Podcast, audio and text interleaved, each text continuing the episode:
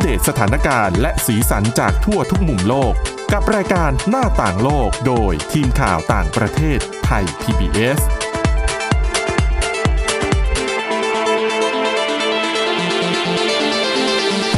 สวัสดีค่ะ ต้อนรับเข้าสู่รายการหน้าต่างโลกค่ะ มาอัปเดตสถานการณ์แล้วก็สีสันจากทั่วทุกมุมโลกกับทีมข่าวต่างประเทศไทย PBS นะคะ วันนี้อยู่กับคุณสาวรักษ์จากวิวัฒนากุล แล้วก็ดิฉันทิพย์ตะวันเทระในยพงค์ค่ะ สวัสดีค่ะ สวัสดีค่ะ ก็วันนี้นะคะ วันพฤหัสบดี เราก็มีเรื่องราว หลากหลายมานำเสนอคุณผู้ฟังอีกเช่นเคยค่ะ วันนี้เรื่องแรก ค่ะ ก็อยู่ในเอเชียคือจริงๆเรื่องในวันนี้เนี่ยส่วนใหญ่อยู่ในเอเชียกันสมหมดนะ ใช่แล้วก็ อืม ดิฉันว่าแฟนเพลงพวกเอ่อพวกเคป๊อปทั้งหลายต้องสนใจ ใช่ รวมไปถึงสายกิน อ่า วันี้จะ ใช่ มี ค่ะ เรื่องราวเกี่ยวกับอาหารมาพูดให้ฟังด้วยในเอเชียเนี่ เป็ ย น แหละค่ะอาหารทางเลือก ใช่เริ่มกันที่แรกนะคะ เรื่องของเคป๊อป ค่ะ อ๋อ ก็ ลามมาจนถึงการออกกฎหมายใหม่ได้เลยนะ ใช่นะคะเอ่อถ้าหากพูดถึงวงเคป๊อปที่โด่งดังอันดับต้นๆ ของเกาหลีใต้ตอนนี้ก็จะมีอยู่สองสามวงนะคะอ่าหนึ่งในนั้นก็คือ Blackpink ใช่ไหมเพราะว่า ใช่ มีคนไทยอ่ะเป็นส่วนหนึ่งของทีมด้วย แต่ว่าที่มาเล่าวันนี้ไม่ใช่เรื่องของ Blackpink Blackpink ค่ะ แต่เป็นเรื่องของวง BTS เออ เออ BTS นี่คือเป็นชื่อวงดนตรีนะคะ ไม่ใช่รถไฟฟ้า ใช่ แร อ่ะ กแรกๆ ไม่ ตอ เอา นที่ฉัน จริงๆ ได้ยินครั้งแรกเลยนึกว่า เอ๊ะทำไมต้องชื่อนี้ด้วย เหมือนรถไฟฟ้าบ้านเรา ค่ะเอ่อแล้วก็มีหลายเหตุการณ์ที่มันเกี่ยวข้องกับการชุมนุมประท้วงในไทย แล้วก็แบบพอเขา อ่า พูดถึง BTS อะไรอย่างเงี้ยแล้วคนก็แบบเข้าใจผิดโยงไปถึง โอ้ BTS เกาหลีใต้เนี่ยมั่วไปหมดนะคะอ่ะสรุป นั่นคือวงดนตรีที่ชื่อว่า BTS สะกดเหมือนรถไฟฟ้าบ้านเราอะแหละนะ ค่ะ แต่ว่า BTS เนี่ยเป็นวงดนตรีของเกาหลีใต้ที่สร้างประวัติศาสตร์หลายอย่างมาก ๆนะคะ แล้วก็เอ่อมันเลยมีประเด็นที่มาเกี่ยวโยงกับเรื่องของกฎหมายเกาหลีใต้เอง นั่นก็คือกฎหมายการเกณฑ์ทหาร ค่ะ กฎหมายเกาหลีใต้เนี่ยน่าจะเป็นไม่กี่ประเทศในโลกนี้มั้งที่บังคับให้ผู้ชายทุกคนจะต้องเกณฑ์ทหารนะคะ ซึ่งอ่ากฎหมายเนี่ยสำหรับคนทั่วไปเนี่ยเรียกว่าเส้นตายของอายุมันจะอยู่ที่ 28 ปี ค่ะ นะคะ แล้วก็จะบอกเลยว่า แทบไม่มีแทบไม่มีข้อยกคือข้อยกเว้นมีแต่น้อยมาก อ่า ดังนั้นถ้าคุณเป็นคนธรรมดาเนี่ยการที่คุณจะเลี่ยงการถูกเกณฑ์เป็นทหารเนี่ยอ๋อก็ค่อนข้างเป็นเรื่องที่ยากมาก แต่ว่าเขามีข้อจำกัดเออเขาเรียกว่าอะไร มีข้อยกเว้นให้นะคะอ่าข้อยกเว้นเนี่ยก็คือ บุคคลที่ได้รับรางวัล หรือบุคคลที่รัฐบาลเห็นว่าสร้างคุณูปการให้กับประเทศ สร้างชื่อเสียงของประเทศอ่าทำให้อิทธิพลของเกาหลีใต้เนี่ย แพร่กระจายไปทั่วโลกเนี่ยคนนี้กลุ่มนี้จะได้รับสิทธิ์ในการผ่อนผันอายุเกณฑ์ทหารไปจนถึง 30 ปี คือคนทั่วไปแค่อายุ 28 แต่คือยังไงก็ต้องเกณฑ์ทหารอยู่ดี เพียงแต่เลื่อน ใช่ เลื่อนไปให้อีกนิดนึงสองปีนะคะ ใช่ค่ะ ซึ่งอย่างที่บอกว่ามีกลุ่มคนที่จะต้องเรียกว่าได้ได้รับสิทธิพิเศษอันนี้อยู่แล้วนะคะ ค่ะ แต่ประเด็นก็คือว่า แต่สำหรับกลุ่มวงดนตรี BTS เนี่ยประเด็นก็คือว่าจะมีสมาชิกคนหนึ่งของวงเนี่ยกำลังจะอายุ 28 ปีแล้ว นะคะ ชื่อคิมซอกจิน เป็นสมาชิกที่อายุมากที่สุดของ ค่ะ ของวงนี้นะคะ แล้วก็เลยดิฉันเข้าใจว่ากฎเกณฑ์เงื่อนไขของเดิมที่มีอยู่เนี่ยไม่ได้ ค่ะ ครอบคลุมด้วยถึงสมาชิกวง BTS เมื่อวันที่หนึ่งธันวาคมที่ผ่านมาค่ะ รัฐสภาเอ่อรัฐสภาของเกาหลีใต้เขาก็เลยเรียกว่าเป็นการเอ่อร่างข้อเพิ่มเติมในกฎหมาย ค่ะ เรื่องการเกณฑ์ทหาร ก็ครอบคลุมมาถึงวง BTS ด้วย เขาก็เลยเรียกกฎหมายฉบับนี้ว่ากฎหมาย BTS ก็แต่อันนี้เป็นชื่อเล่นใช่ไหมคะ นิกเนม อ่าโอเค เป็นชื่อเล่นของกฎหมายฉบับนี้ ถ้าเป็นชื่อแบบทางการนี่ก็ถือว่า สร้างประวัติศาสตร์เหมือนกัน นะ กลายเป็นวงที่มีชื่ออยู่ในกฎหมาย ใช่นะคะ ก็ทหารคนเอ่อทหารเอาใหม่ ผู้ชายเกาหลีใต้จะต้อง อ่า เกณฑ์ทหารทุกคน ค่ะ นะคะ ซึ่งเวลาเกณฑ์อาหารเนี่ยก็จะใช้เวลารับราชการเนี่ยประมาณ 2 ปี อืม คุณผู้ฟังหลายท่านอาจจะสงสัยว่าเอ้เกาหลีใต้ก็เป็นประเทศพัฒนาแล้วทำไมยังมีกฎเกณฑ์ว่าต้องบังคับให้ทุกคนแบบเป็นทหารด้วย อ่า ค่ะ ก็เพราะว่าจริง ๆ แล้วในทางกฎหมายเนี่ยเกาหลีเหนือและเกาหลีใต้ยังถือว่าอยู่ในสภาวะสงครามระหว่างกันนะคะ ดังนั้นรัฐบาลเกาหลีใต้เนี่ยก็เลยต้องต้อง ยึดถือว่าเรายังอยู่ในภาวะสงครามนะ ก็เลยมีการแก้ไขพระราชบัญญัติการรับราชการทหารนะคะ โดยกำหนดว่าอ่า คือเขาต้องการให้มีจำนวนทหารอยู่ในประเทศเนี่ยเอ่อประมาณหลายแสนคนนะเพราะเขามองถึงสถานการณ์เลวร้ายที่สุดว่าทหารมันเกิดสงครามขึ้นมา ค่ะ หรือว่าเกาหลีเหนือโจมตีเนี่ยก็ต้องมีกำลังทหารที่คอยทำหน้าที่ปกป้องประเทศ อืม นะคะ แต่ว่าอ่ะนี่ก็ถือว่าเป็นข่าวดีของแฟ ค่ะ นๆอ่าวง BTS นะคะ รวมทั้งเคป๊อปหลายๆคนนะ แต่ว่า อ๋อ น่าน่าจะขึ้นอยู่กับว่ารัฐบาลจะรับรองหรือเปล่า เงื่อนไขด้วยใช่ไหม อะไรอย่างเงี้ยเพราะอย่างที่ผ่านมาเราเราก็เห็นดาราชายระดับแถวหน้าของวงการ หลายคนก็หนีไม่พ้นก็ต้องเข้ารับการเกณฑ์ทหารอยู่ดี ใช่ คือจริงๆอ่ะหลาย ๆ คนเขาบอกค่ะว่า ค่ะ คือในสังคมเกาหลีใต้เนะสิ่งที่เท่าเทียมที่สุดก็คือเรื่องของการเกณฑ์ทหารเนี่ยแหละ ใช่ ไม่ว่าคุณจะรวยจะจนยัง หนี ไง ไม่พ้น ก็ต้องเข้าไปเกณฑ์ทหารนะคะ ค่ะส่วนสาเหตุที่เขาบอกว่าทำไมผ่อนผันให้จนถึงอายุ 30 ปี เพราะเขาบอกว่าในช่วงอายุก่อน 30 ปีเนี่ยจะเป็นช่วงเวลาที่พวกบรรดาศิลปิน หรือแม้แต่ ค่ะ กระทั่งนักกีฬาที่มีความสามารถทั้งหลายเนี่ย อืม เป็นช่วงเวลาที่เขาสามารถเอ่อออกไปแข่งขัน ค่ะ หรือว่าพัฒนาร่างกายตัวเองเพื่อให้ได้แชมป์ระดับโลกเพื่อที่จะแบบสร้างชื่อเสียงให้กับประเทศน่ะได้มากที่สุดในช่วงอายุก่อน 30 ปี เพราะจริงๆ ช่วงนี้ก็เป็นช่วงพีคของชีวิตเหมือนกันนะ ใช่ ยิ่งถ้าเป็นนักกีฬา อ๋ออ อาจจะเรียกว่าเป็นช่วงโอกาสท้ายๆแล้วอะที่ ค่ะ ร่างกายจะแบบสมบูรณ์แบบเอ่อสมบูรณ์แบบได้ขนาดนี้นะคะ ในขณะที่แฟนๆ ของ BTS หลายคนนะคะ ก็แสดงความคิดเห็นในโลกออนไลน์ บอกว่าแหมจริง ๆ แล้วหน้าที่ในการปกป้องประเทศนะไม่จำเป็นต้องเป็นแค่การเกณฑ์ทหารหรือเปล่า ค่ะ นะคะเพราะอย่าง BTS เนี่ยเขาก็ทำหน้าที่ปกป้องประเทศ ส่งเสริมชื่อเสียงของประเทศในอีก ในอีกมุมหนึ่งที่เขาถนัดนะคะ ดังนั้นทุกคนก็เลยเห็นด้วยว่าเออการที่ผ่อนผันให้กับศิลปินวง BTS เนี่ยมันก็เหมือนกับช่วยประเทศด้วย เพราะอย่าลืมว่าคุณจินเนี่ยคือสมาชิกที่อายุมากที่สุด แสดงว่าหลังจากเนี้ยก็ ก็ จะมีสมาชิกอีกห ห ลา ลาย ย ค คน น ที่จะอายุ 28 นะคะ แล้วก็ BTS อย่างที่บอกโหสร้างสถิติหลายรายการเยอะมาก ค่ะ เคยเป็นตัวแทนไปพูดในเวทีองค์การสหประชาชาติด้วยนะนะคะ แล้วก็ล่าสุดเนี่ย ผลงานของวง BTS เนี่ย ติดอันดับท็อป 100 ในตารางบิลบอร์ด ค่ะ นะคะ ก็ถือว่าชื่อเพลง Dynamite อืม ก็มันสร้างประวัติศาสตร์หลายอย่างอ่ะนี่ก็คือความคืบหน้านะคะเรื่องของการผ่อนผันการอายุในการเกณฑ์ทหารนะคะ ซึ่งวง BTS เนี่ยก็เป็นรายล่าสุดที่ได้รับอานิสงส์จากกฎหมายฉบับนี้ ก็ถือว่าเป็นเรื่องที่น่ายินดีที่เกิดขึ้นในเกาหลีใต้นะคะ ค่ะ แต่ว่าเรื่องต่อไปค่ะ เรายังอยู่กันที่เกาหลีใต้แต่อันเนี้ยจะเป็นเรื่องที่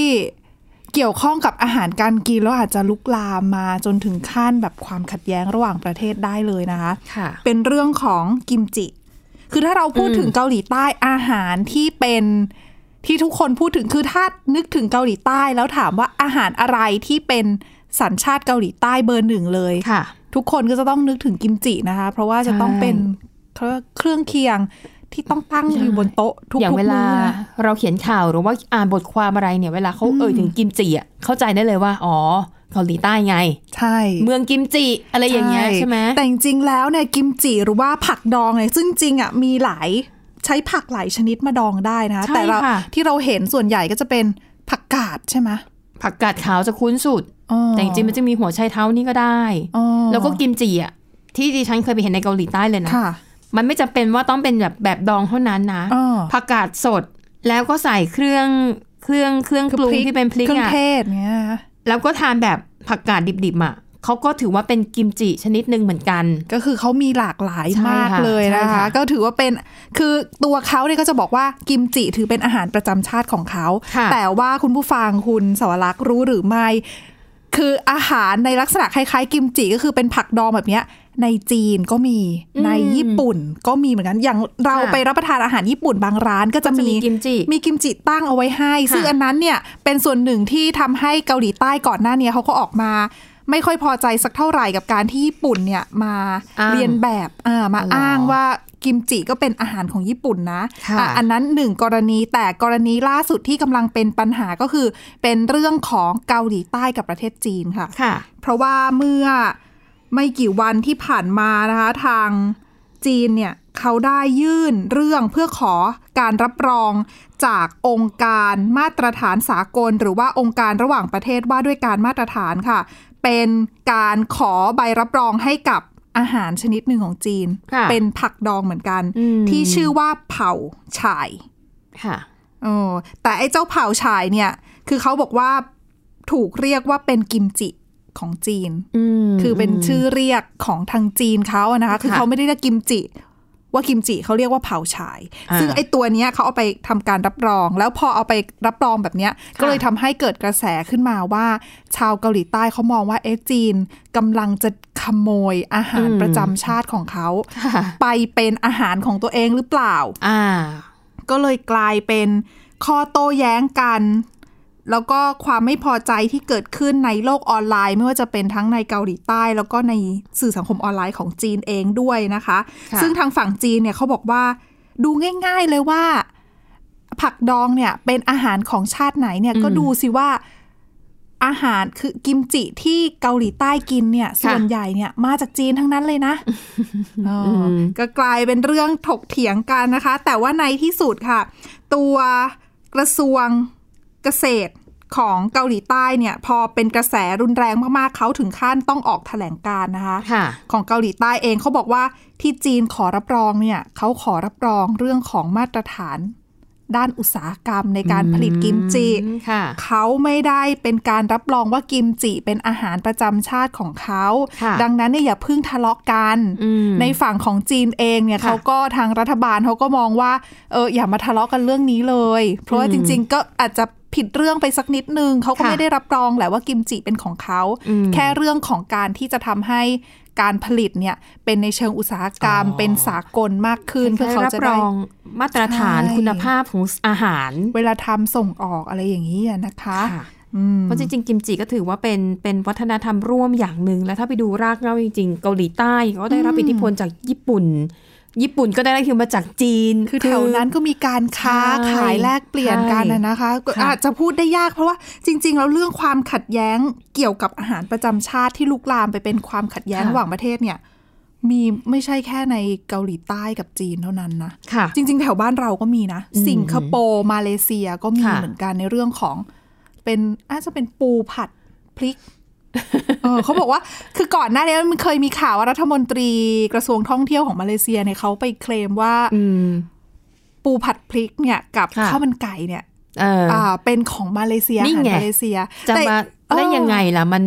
มันเป็นวัฒนธรรมร่วมอ่ะ เออ แต่มาเลเขาจะ อ่าฮะ ข้าวมันไก่ก็ต้องข้าวมันไก่สิงคโปร์นะ ก็ก็ข้าวมันไก่สิงคโปร์ข้าวมันไก่มาเลข้าวมันไก่ท่าประตูน้ำ มีหมดอ่ะ เออนั่นสิคะ นะ ก็นะคะเป็นเรื่องของวัฒนธรรมที่ ค่ะ แหมบางทีก็มีซ้อนทับกันบ้างอะนะคะ อืมม โอเค ใช่ แล้วนี่คือทั้งหมดของเรื่องราวเกี่ยวกับความขัดแย้งในเรื่องอาหาร ใช่ แต่ช่วงต่อไปเรายังมีเรื่องอาหารมาพูดให้ฟังเหมือนกัน แล้วก็ ใช่ เป็นเรื่องของเพื่อนบ้านเราแหละในอาเซียนเลยในสิงคโปร์นะ อา คะ หาร พัก ทางเลือก ใช่ เดี๋ยวเรามาฟังกัน ค่ะ พักกันสักครู่ค่ะ หน้าต่างโลกโดยทีมข่าวต่างประเทศไทย PBS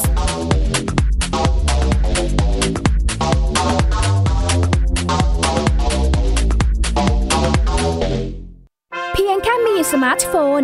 ก็ฟังได้ไทย PBS ดิจิทัล Radio สถานีวิทยุดิจิทัลจากไทย PBS เพิ่มช่องทางง่ายๆ ให้คุณได้ฟังรายการดีๆ ทั้งสดและย้อนหลัง ผ่านแอปพลิเคชันไทย PBS Radio หรือเวอร์ไบเว็บจอดไทยพีบีเอสเรดิโอคอมไทยพีบีเอสดิจิทัลเรดิโออินฟอร์ทนเมนต์ for all ไทย PBS Application on Mobile ให้คุณเชื่อมโยงถึงเราในทุกที่ทุกเวลา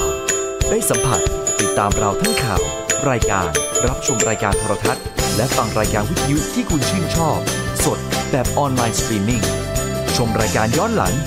ข้อมูลกิจกรรมไทย PBS ร่วมเป็นนักข่าวพลเมือง รายงานข่าวกับเรา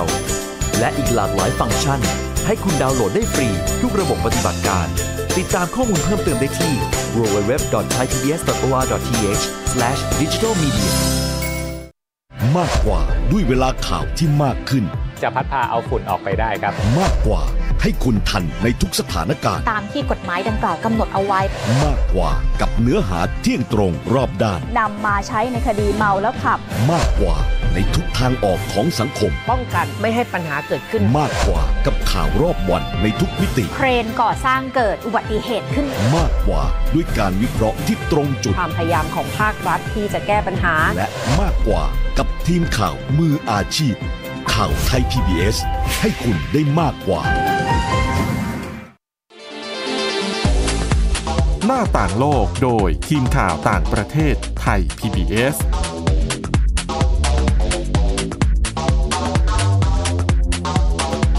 ต้อนรับกลับเข้าสู่ช่วงที่ 2 ของรายการหน้าต่างโลกนะคะ อย่างที่เกริ่นไปเมื่อช่วงที่แล้วนะคะ เป็นเรื่องของเรื่องที่เราจะเล่าเนี่ย เป็นเรื่อง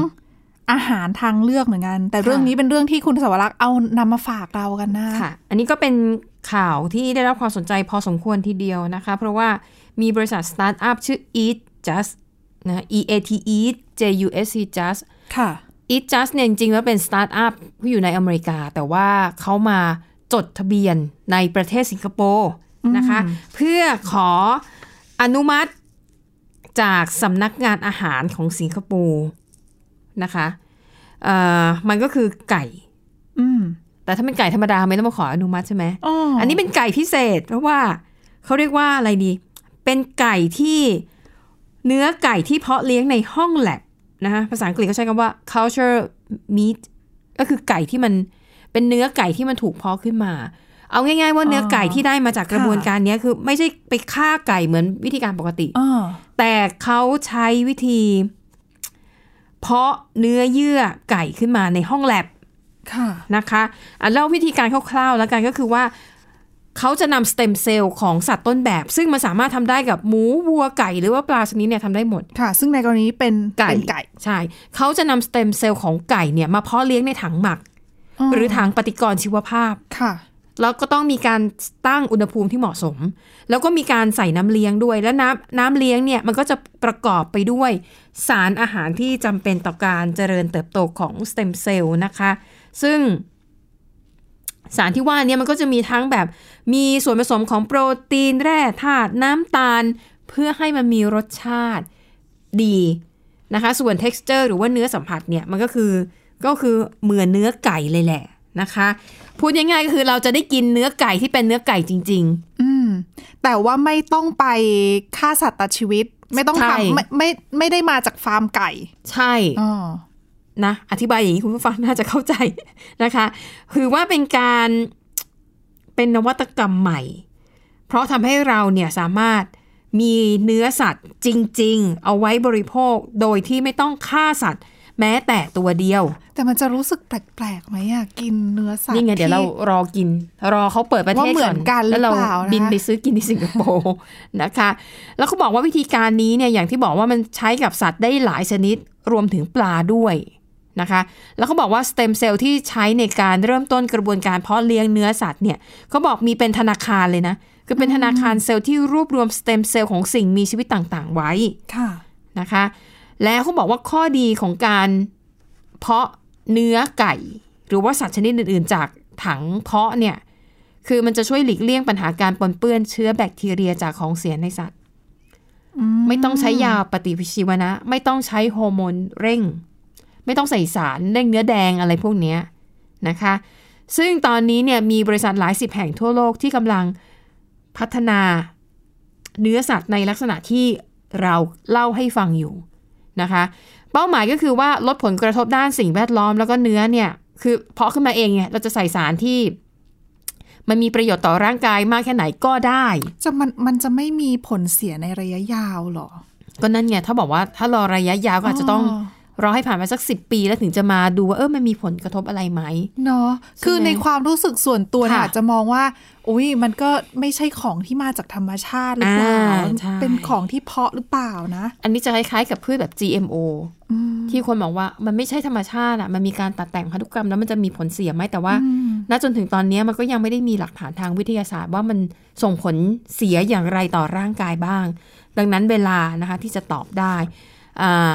แล้วเขาบอกว่าอะล่ะนี่แหละก็คืออาหารแห่งอนาคต อืม เพราะว่าที่มีอยู่ตอนเนี้ยที่เป็นอาหารทางเลือกก็คือ ใช้พืช ค่ะ มาทำเรียนแบบให้มีรสสัมผัสคล้ายกับเนื้อสัตว์ อืม นะคะ ซึ่งตอนนี้ก็มีหลายยี่ห้อมาก ยี่ห้อ Beyond Meat อะไรพวกเนี้ย ค่ะ ก็เริ่มนะคะ เชื่อว่าหลายๆคนอาจจะได้ทดลองชิมกันบ้างแล้ว หรือไม่ก็เป็นอาหารเจแบบบ้านเราทำอ่ะก็คืออเอาแป้งอ่ะมาทำให้แบบเป็นเนื้อสัตว์เทียม แล้วก็ ลัก ใส่ ษณะ กลิ่น นั้น อย่างนั้นใช่ไหมคะ ใช่แต่อันเนี้ยคือแตกต่างอันนี้คือเนื้อจริง ๆ เพียงแต่ว่าเป็นเนื้อที่เกิดจากการแบบเพาะขึ้นมานะคะ แต่แน่นอนค่ะข้อเสียของมันก็คือว่าเนื่องจากเป็นของที่ผลิตขึ้นมาใช้เทคโนโลยีขั้นสูงและก็ยังผลิตได้น้อย ราคาจำหน่ายก็แพงแน่นอน บอ นะ ก คะ หรือยังคะว่าราคาเขาคือเขาเปิดเผยราคามาหรือยั มี ง มีมีมาคร่าวๆนะคะ อย่างของอีสจัดที่เขาบอกว่ากำลังจะคือขออนุมัติจากสำนักงานอาหารในสิงคโปร์แล้วก็จะวางจำหน่ายเนี่ยเบื้องต้นเขาบอกว่า จะใช้เป็นส่วนผสมในเมนูนักเก็ตนะคะ แล้วในข่าวเนี่ยเขาใช้คำว่านักเก็ตอีชคำว่าอีชเนี่ยดิฉันไม่แน่ไม่แน่ใจว่า 1 ชิ้นหรือว่า1 1แพ็คนะคะแต่ราคาจำหน่ายเนี่ยประมาณ 1,250 บาท คืออถ้าชิ้นละพันสองนี่เขาคิดหนักนะ ต่อให้กล่องหนึง ยากอะ มีห้าหกชิ้นพันสองก็ ไม่กินดีกว่า เนอะใช่ เพราะว่ามันแพงมาก แต่อาจจะสำหรับ คือ เหมาะ บางคน กับคน อาจจะอยากจะลองของแปลกไง ใช่หรือพวกยูทูบเบอร์ไง อ๋อ ที่แบบไปลองกินของแปลกๆ แล้วก็มารีวิวให้คนอื่นดูว่า เอ้ย มันเป็นยังไงรสชาติเป็นยังไงนะคะ ก็น่าจะขายได้กับคนในกลุ่มนั้นอ่ะละนี่ก็คือเรื่องราวของอาหารทางเลือกแบบใหม่ในที่สิงคโปร์เนี่ยเขากำลังพิจารณาอนุมัติ ตอนแรก นะคะ ดูว่าจะเอามาทำเป็นแบบข้าวมันไก่อย่างนี้ ยังยังไม่น่าจะพออาจจะเป็นข้าวมันไก่จานละห้าพันนะคะ แต่จะไปพูดถึงบริษัท East Just หน่อยค่ะ อย่างที่บอกว่าเป็นสตาร์ทอัพคือบริษัทเนี้ยเขาอยู่ที่อเมริกานะคะ แต่ว่าก็ทำ Product หลายอย่างแล้วเหมือนกันก่อนหน้านี้ สินค้าตัวหนึ่งของ East Just ที่ได้รับเสียงตอบรับที่ดีนั่นก็คือไข่ อืม เขาทำไข่ ไข่ทางเลือกเหรอ ใช่ แต่เป็นไข่ที่ทำมาจากถั่วเขียว อันนี้เหมาะ ทำยังไงอะ เหมาะสำหรับกลุ่มคนที่เป็นวีแกน อ๋อค่ะ นะคะ ก็จะไม่กินไข่อย่างนั้นใช่ไหม ใช่ ถ้าเป็นพวกมังสวิรัตทั่วๆไปนี่คือไข่ยังพอทานได้ แต่ถ้าเป็นวีแกนเนี่ย ไข่เขาจะไม่ทานเพราะถือว่าเป็นการรบกวนการใช้ชีวิตของสัตว์ อ๋อของไก่นั่นเอง ใช่ใช่ใช่นะคะอ่าไข่ของบริษัท just egg เอ้ยของบริษัท just eat เนี่ยเขาตั้งชื่อว่า just egg นะคะ วิธีการขออภัยเออ eat just แต่ชื่อเขาก็ตั้งได้เหมือนกับทำให้เราสับสนได้เหมือนกัน เอ นะ อ นะ ไข่ของเขาเนี่ยชื่อ just egg just egg อ่า เอา แต่ชื่อบริษัทเนี่ย east just เออ นะคะ วิธีการทำคือเขาจะใช้ถั่วเขียวสกัดออกมาให้ได้โปรตีน ไปผสมกับเลซิตินชนิดผงจากถั่วเหลือง ค่ะ แล้วก็ใส่น้ำมันคาโนล่า ใส่หอมใหญ่บด แล้วก็ใช้สารสกัดจากขมิ้น เพื่อให้ได้สีเหลืองธรรมชาติเหมือนไข่ อืม รูปแบบของมันคือจะเป็นของเหลว อืม ใส่ในขวด หน้าตาคล้ายน้ำมายองเนส หรอ ใช่ ดูไม่น่าดูไม่น่าจะน่ากินเท่าไหร่เลย ตัวมันน่ะดูไม่น่ากินแต่ว่า อ๋อ เขาบอกอย่างเวลาทำเนี่ย สมมติถ้าทำเป็นไข่เจียวก็ก็บีบจากขวดเทลงไปได้เลย เพราะว่าเขาเป็นของเหลวที่ผสมกันแล้ ใช่ วนะคะ ใช่นะคะ อ๋อ สำหรับคนที่เคยทานไข่ทางเลือกเนี่ยเขาบอกว่า ถ้าหากพูดถึงรสชาติเนี่ยแทบไม่แตกต่างจากไข่ปกติเลย แต่มีข้อเสียคือถ้าคนชอบไข่ดาว อ๋อ ไม่ได้ ไม่ได้ เพราะว่าคือเขาจะไม่ได้มีแยกไข่แดงกับ ไม่ ไข่ ได้แยก ขาวให้เรากิน เพราะว่าความรู้สึกของไข่แดงกับไข่ขาวก็ตากแตกต่างกันนะคะ ใช่รไม่ส ได้ ชาติที่เราแบบ ค่ะ รับสัมผัสเข้าไปเนี่ย ใช่ ก็จะทำได้แต่แบบอ่ะไข่ไข่เจียวได้ ไข่คนในพวกเนี้ยได้นะคะ แล้วก็ถ้าเข้าไปดูในเว็บไซต์เขาก็จะมีสูตรการทำอาหาร ค่ะ ที่สามารถใช้ไอ้ just egg เนี่ยไข่ทางเลือกอะเป็นส่วนผสมได้ด้วยดิฉันเคยเข้าไปดู มีเมนูผัดไทยให้ลองทำด้วยนะ จริงเหรอ จริงจริง อ๋อแต่ผัดไทยก็ไม่ก็ไม่ไม่เป็นไรผสมกันไปได้นะคะ ใช่ก็ผัดไทยก็มันต้องมีไข่ด้วยไงเขาบอก เอ เออ อ นะคะ ขนมก็น่าจะได้นะขนมที่ต้อง โเยอะ ใส่ แยะ ไข่ แซนด์วงแซนด์วิชอะไรอย่างเงี้ยนะคะ ก็น่าสนใจเหมือนกัน ใช่ นะ อ่ะนี่ก็คืออ อ เมนูทางเลือกทั้งหลายนะคะ มีไข่แล้วล่าสุดเนี่ยก็มีไก่ ก็เดี๋ยวรอดูว่ามันจะแบบพอมีเข้ามาจำหน่ายในเมืองไทยให้เราได้ลองชิมกันบ้างหรือเปล่า ก่อนหน้านี้เราก็เห็นนอกจาก ไก่ก็มีมีเรื่องของเนื้อวัวด้วยเหมือนกันนะ แต่ก็น่าจะยังอยู่ในขั้นของของการทดลองอยู่อะ ใช่ค่ะ ยังไม่ได้รับการรับรองนะคะ และนี่คือทั้งหมดของรายการหน้าต่างโลกนะคะ กลับมาติดตามพวกเราได้ใหม่ทุกวันจันทร์ถึงวันศุกร์ค่ะวันนี้ คุณสรักษ์จากวิวัฒนากุลดิฉันทิพย์ตะวันธนในยพงศ์แล้วก็ทีมงานลาไปก่อนสวัสดีค่ะ สวัสดีค่ะ Thai PBS podcast. View the world via the voice.